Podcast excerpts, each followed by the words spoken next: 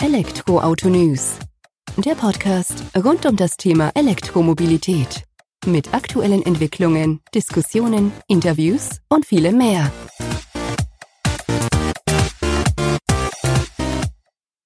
Servus und herzlich willkommen bei einer neuen Folge des Elektroautonews.net Podcast. Ich bin Sebastian und freue mich, dass du auch diese Woche wieder eingeschaltet hast, wenn wir uns mit dem Thema E-Mobilität auseinandersetzen. In der heutigen Folge steht ein besonderes E-Auto im Mittelpunkt, der Opel Mokka E. Dieser feierte am Dienstag vergangene Woche, also am 22. September 2020, am Opel Stammsitz in Rüsselsheim seine Weltpremiere. Wir waren zugegen. Wer sich bei uns schon wenig auf Portal umgeschaut hat, hat den ja, Weltpremieren-Eventbericht sozusagen schon sehen können und konnte sich erste Eindrücke in Form von Daten, Fakten und Fotos abholen zur zweiten Mokka-Generation, welche eben von Beginn an auch rein elektrisch vom Band auf die Straße fährt. Bestellstart war am 22. September 2020. Auf die Straße kommt er dann im Frühjahr 2021. Der Mokka E präsentiert sich mit kompakten Abmessungen mit einer Fahrzeuglänge von 4,15 Meter, bietet Platz für bis zu fünf Personen und hat auch 350 Liter Ladevolumen an Bord. Das gilt äh, für die Verbrennervariante. Die E-Variante kommt, glaube ich, auf 310 Liter Ladevolumen, soweit ich es auf dem Schirm habe. Des Weiteren ist aber der Mokka E nicht nur wegen seines rein E-Antriebs ein Vorreiter für Opel in die Zukunft, sondern auch aufgrund des neuen Markengesichtes, welches sich in Form des Opel Visor zeigt. Der neue Opel Blitz ist zu sehen und der Modellname wird zentral am Heck platziert zu sehen sein. Zudem ist es auch so, dass der Opel Mokka E als auch die Verbrenneralternative mit dem Pure Panel Cockpit daherkommen. All diese Infos, ja, haben wir dann eben da am Dienstag erhalten im Rahmen der Weltpremiere, konnten uns aber auch mit Opel oder mit Angestellten von Opel ein bisschen auseinandersetzen und so weitere Infos zum Mokka E zusammentragen. Unter anderem haben wir uns eben Friedhelm Engler vors Mikro geholt, seines Zeichens Director Design Execution für die Ausarbeitung aller Fahrzeuge für Exterior und Interior bei Opel und haben uns mit ihm oder ja mit ihm über das ähm, Design des Opel Mokka E, dessen Besonderheiten und so weiter unterhalten. Bevor wir in dieses kurze Gespräch abtauchen, möchte ich aber auch noch ein paar Hard Facts eben zum Mokka E, dem Stromer von Opel, präsentieren oder dir näher bringen, falls du eben noch ja, gar keinen Blick auf den Stromer sozusagen riskieren konntest. Wenn wir uns die Hard Facts des Mokka E betrachten, tauchen wir doch direkt mal bei dem Thema ein, was immer für ja, Furore oder für Aufruhr sorgt in den Foren, in den Blogs, in den Portalen, die Preisgestaltung. Den Mokka E gibt's in fünf Varianten, wird er auf die Straße kommen, beginnt bei der Einstiegsvariante Mokka. Die kostet aktuell 32.000 Euro, 158, 32 Cent.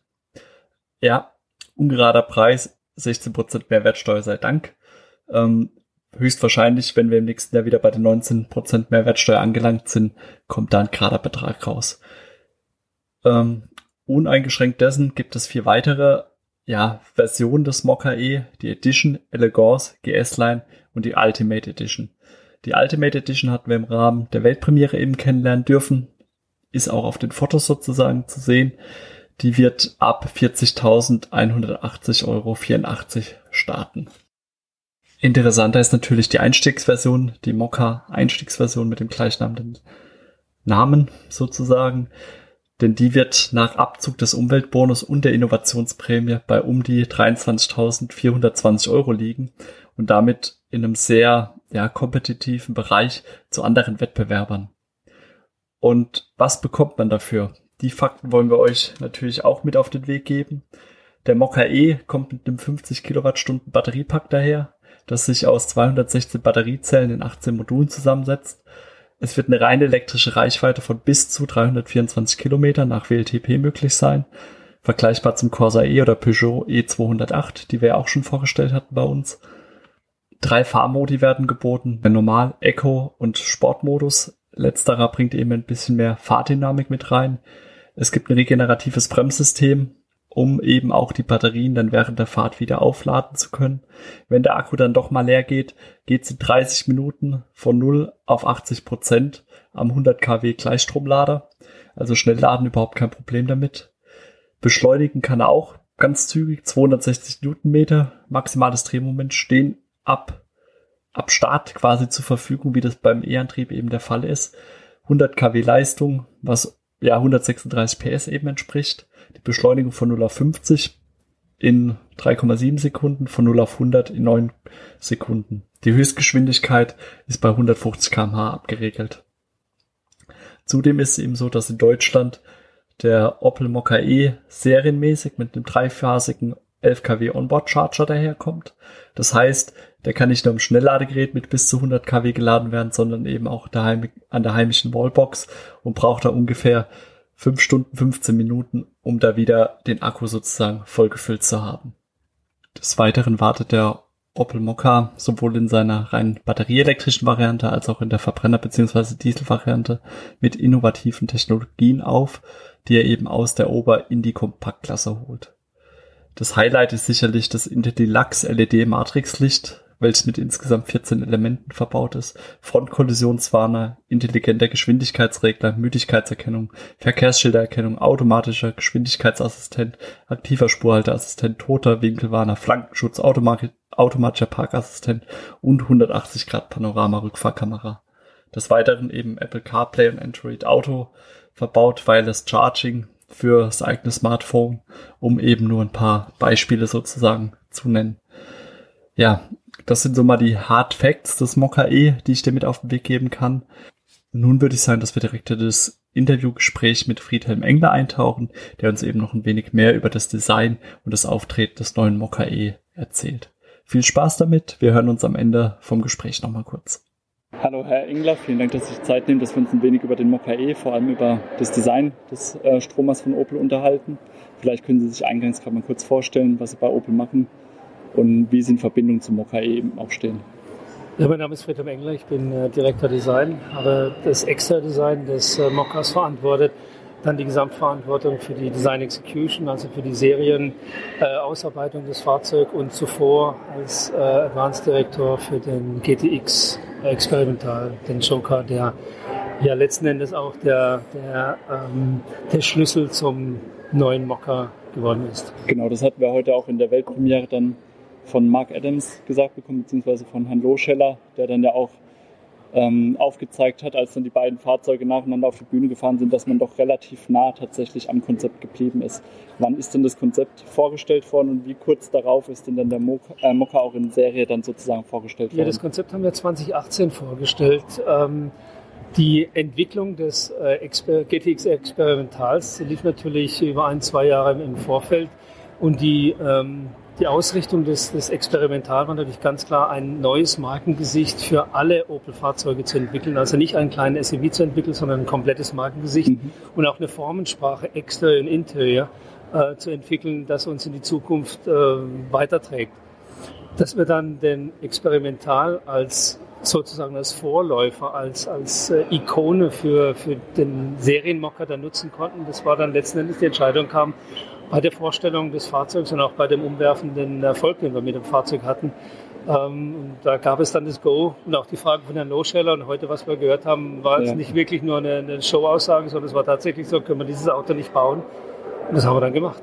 Und jetzt knapp zwei Jahre später steht er dann auch schon hier bei der Ja, das ist schon sehr sportlich. Er liegt natürlich auch daran, dass wir, dass wir eine hervorragende Basis mit dem Experimental schon geleistet mhm. haben. Er war nicht wirklich weit weg aus dem Segment.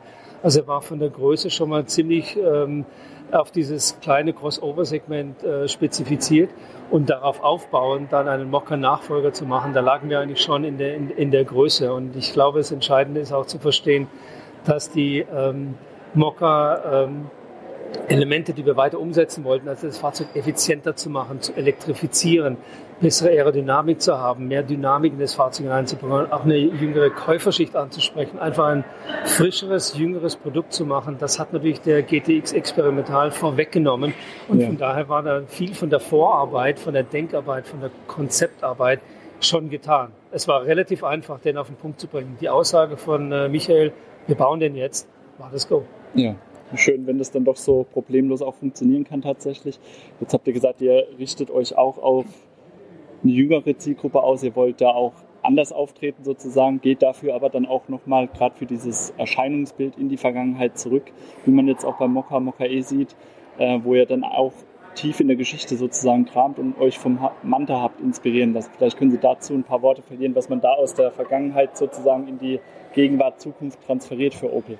Ja, ich glaube, wichtig zu verstehen ist, dass für die Opelaner, so nenne ich uns mal ja. alle gemeinsam, das ist ein ganz tiefes Verständnis für die, für die Marke. Also viele unserer Kollegen äh, sind schon viele, viele Jahre im Designteam. Also ich selber schon fast mittlerweile 30 Jahre. Also mhm. wir haben einige Leute, die ganz lange, ganz, sich ganz extrem mit der Marke Opel auch beschäftigen. Mhm. Und da ist natürlich äh, unser Fundus im, im, ähm, in der Opel Classic nat natürlich auch unser Wurzel. Und das äh, die DNA von einem Opel zu verstehen und Elemente da zu ziehen, ist natürlich eine, eine ganz tolle Sache. Wir haben 121 Jahre Opel äh, Fahrzeugkultur, Fahrzeugbau. Andere Firmen haben das nicht. Viele, viele Startups, die haben nichts, die fangen mit Null an. Da ist Klar. nichts, was man zitieren könnte. Wir haben eine ganz reiche Historie, wir haben eine Kultur, wir haben ein Verständnis für die Fahrzeuge und bestimmte Elemente, die machen einfach Klick für die Marke Opel. Und diese Elemente zu finden und dann ganz modern umzusetzen, kein Retro-Design zu machen, sondern ganz modern umzusetzen, das ist das Entscheidende. Und der Weiser, der fußt auf, auf, einem, auf dieser klaren Linie von dem Manta. Der Manta ist ganz einfach gezeichnet. Der ist dieses Jahr übrigens 50 Jahre alt, okay. hat gerade ein Jubiläum. Äh, die Front ist so einfach, fasst die Technik und den Grill und das Markenemblem in eine Einheit zusammen kann man aus vielen, vielen Metern Entfernung sofort erkennen. Und das war für uns so wichtig. Diese Technik, die Leuchtentechnik, die, die IntelliLux-Technik, Matrix, Frontleuchten, Voll-LED, Front und Heck, das zu integrieren in eine Einheit, das ist natürlich toll, wenn man das mit einem Weiser-Thema machen kann und ähm, der dann wieder für die Marke Opel steht und auch ein Zitat aus der Vergangenheit ist, ohne jetzt äh, ein Retro-Design darstellen ja. zu wollen. Also trotzdem dann auch ein modernes Erscheinungsbild und das feiert jetzt eben im Mokka, Mokka E seine Premiere, soll dann aber darüber hinaus auch in weitere Modelle oder in sämtliche Modelle danach. Absolut, absolut. Einziehen. Der Mokka zeigt das neue Markengesicht für alle Opel-Fahrzeuge in der Zukunft. Jetzt als erstes Fahrzeug in Serie, mhm. der GTX Experimental noch als Showcar, vielleicht vielleicht ein bisschen zu extrem, aber der, der Mokka jetzt in Serie und ich glaube, wenn man den Mokka sieht, mit seiner Leichtigkeit, wie er da, wie er da vor ihm steht, der gute Stand, die Proportionen, gute Aerodynamik, diese Effizienz, die sich auch visualisiert bei dem Fahrzeug, das dann weiter zu extrapolieren in andere Fahrzeuge, die vielleicht etwas größer sind, vielleicht auch kleiner sind, andere Fahrzeugklassen, muss ja nicht immer ein SUV sein. Klar. Das lässt sich dann natürlich sehr gut vorstellen, wie man sowas umsetzen kann. Klar, und ihr habt dann ja auch wieder die Möglichkeit, wenn man dann mal mit weiteren Modellen sozusagen auf der Straße umherschaut, dass es doch auffällig ist, dass es mehr auffällt und nicht so in der Masse untergeht. Dann. Ja, natürlich. Ich meine, das Weiser-Gesicht, das fällt auf. Also ein Weiser kann ich im Rückspiegel, wenn ich irgendwo fahre, kann ich aus ein paar hundert Metern sofort erkennen.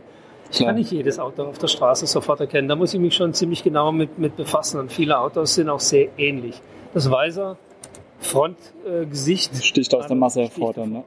Und ja. ist lesbar. Und das Aber muss es auch sein. Ein Opel muss als Opel erkennbar sein und ist kein MeToo-Product. Nee, das hat ja auch Mark Adams vorhin in der Premiere oder während der Weltpremiere ganz gut zum Ausdruck gebracht. Was sind so die Werte, die ähm, Schlüsselelemente für die Opel stehen will als deutscher Automobilhersteller? Ja, mutig, mutig, und klar. Ja. Und klar ist natürlich auch ein deutsches Attribut. Nicht kompliziert, nicht dekorativ, nicht über, überdreht. Es ist einfach ein emotionales Produkt das klar aufgebaut ist. Und ich glaube, dafür steht der Mokka auch. Also man, man sieht das Fahrzeug, die Proportion ist extrem stimmig. Ja, das ist ein langer Radstand, der viel Innenraum bietet. Man sitzt ein bisschen höher, ohne dass das Fahrzeug hoch aussieht. Extrem kurze Überhänge, viel kürzer als beim Vorgänger. Also viel kürzer als beim Vorgänger. Und das spricht dann auch für die Effizienz der Plattform. Und dann auch eine Formensprache, die mit ganz wenig Linien auskommt. Das ist das, was ein gutes Design letztendlich ausmacht. Also ein, ein Mokka könnte ich auf einer Serviette kurz aufskizzieren. Viele andere Autos, die ich auf der Straße fahren sehe, da fällt es mir schwer. Ja. Also wenn ich 25 Sicken auf der Seite zeichnen muss, tue ich mich wirklich schwer. Klar. Also tatsächlich auch irgendwo auf das Wesentliche reduziert dann, genau. was sich aber nicht nur von außen zeigt, sondern auch im Interieur fortsetzt dann, wo man ja dann auch auf weniger setzt sozusagen. Da wurde uns ja auch mitgeteilt, dass man dann eben so Digital Detox auch unterstützen möchte, indem man dann eben auch beispielsweise die Displays nicht überlädt mit Animationen und zig Anzeigen, sondern tatsächlich auch auf das Wesentliche runter reduziert. Auch das natürlich ein ganz, ich sage mal, ein ganz deutscher Ansatz, sehr funktionaler Ansatz. Ja. Wir haben immer noch und Gott sei Dank in Deutschland auch eine Autobahn, auf der man mal ein bisschen schneller fahren kann. Und genau da will ich natürlich sicherstellen, dass die Funktionalität immer gegeben ist. Der Fahrer muss jederzeit in Command von seinem Fahrzeug sein. Er muss immer die Kontrolle haben. Er muss zu jeder Zeit auch direkten Zugriff auf bestimmte Dinge haben. Das heißt Vereinfachung der Information, Reduzierung auf das Wesentliche. Ob das beim Extra-Design die, die Formgebung ist, mhm. beim Interior dann die Information, die dann vermittelt wird über das HMI. Ähm, Reduzierung auf das Wesentliche und äh, die Information zum richtigen Zeitpunkt. Natürlich kann ich so ein äh, Pure Panel, das Opel Pure Panel auch sehr viel dekorativer dann, dann darstellen, das ist überhaupt kein Problem. Das liegt dann am Kunden, wie er sich einstellt, aber ich kann es auch runterfahren auf wirklich, wir nennen es Detox, auf die wesentliche Information. Und das ist eigentlich auch ganz schön, weil im Moment wir werden zugeschüttet mit Informationen und zugeballert mit Bildern und bewegten Elementen. Das will ich im Fahrzeug nicht haben. Wenn, wenn, wenn da ein Fehler ist, wenn da irgendwie eine Warn, ein Warnsignal kommt, muss ich das sofort sehen können und ich muss es wahrnehmen. Wenn da irgendwie noch irgendwie ein Swash oder irgendwas drüber läuft, das nehme ich nicht mehr wahr und dann bin ich Klar. im Risikobereich. Das wollen wir vermeiden. Das wäre kein deutsches Produkt. Das Opel steht immer noch für, für ein sehr deutsches Produkt. Opel ist eine sehr deutsche Marke. Deswegen ist Vordergrund, im Vordergrund steht natürlich immer Funktionalität gepaart mit einer sehr schönen Ästhetik und einer ganz klaren Ästhetik. Ja, ja aber das ist euch, glaube ich, auch ganz gut gelungen. Was auch gut gelungen ist, trotz dessen, damit ja eine Batterie 50 Kilowattstunden da verbaut ist in dem Mokka E, ähm, ist es vom Platzangebot nicht wirklich weniger als bei der Diesel- oder Verbrenneralternative. Nein, überhaupt nicht. Also man, man kann es von innen nicht wahrnehmen. Das Einzige, wo ich es vielleicht wahrnehmen kann, ist im Kofferraum, weil die Batterie natürlich etwas weiter in den Kofferraum geht, aber im, im Fahrgastraum äh, kann ich keinen Unterschied feststellen, weil ich meine, gerade als Hinterbänkler, wenn ich hinten sitze, ja. kann ich meine Füße in die Batterie stellen. Das heißt, ich stehe auf, dem, auf der Unterkante der Batterie und nicht on top. Es gibt sehr viele Fahrzeuge, die haben ein Modul im, im Unterbau mhm. und ich stehe, ich stehe und sitze auf der Batterie. Das heißt, ich treibe meinen Haarpunkt um 10, 15 Zentimeter nach oben. Ich treibe mein Dach um 10, 15 Zentimeter nach oben. Das heißt, ich habe dann meine Querschnittsfläche deutlich größer gemacht ja. und ich habe eine miserable Aerodynamik und somit habe ich eine miserable Reichweite. Und das macht alles der Mokka nicht. Also der ist extremst effizient. CW-Wert von 0,32, was in der Klasse wirklich super ist. Mhm. Und damit generiere ich natürlich auch eine, eine, tolle, tolle Reichweite bei einem überschaubaren äh, Batteriepaket, ja. ohne da extrem teuer gehen zu müssen. Das heißt, es war auch nicht so für euch dann die Riesenherausforderung beim Design des Fahrzeugs, dass ihr da Abstriche machen musstet, sondern ihr konntet tatsächlich Diesel wie Verbrenner wie auch E-Fahrzeug mit einer Linie, mit einer Ausrichtung Absolut. designen und deswegen, aufbauen. Ganz wichtig auch zu verstehen, deswegen ist der Mocker für uns der Mocker. Punkt. Dass er als erstes elektrisch kommt, ist natürlich klar.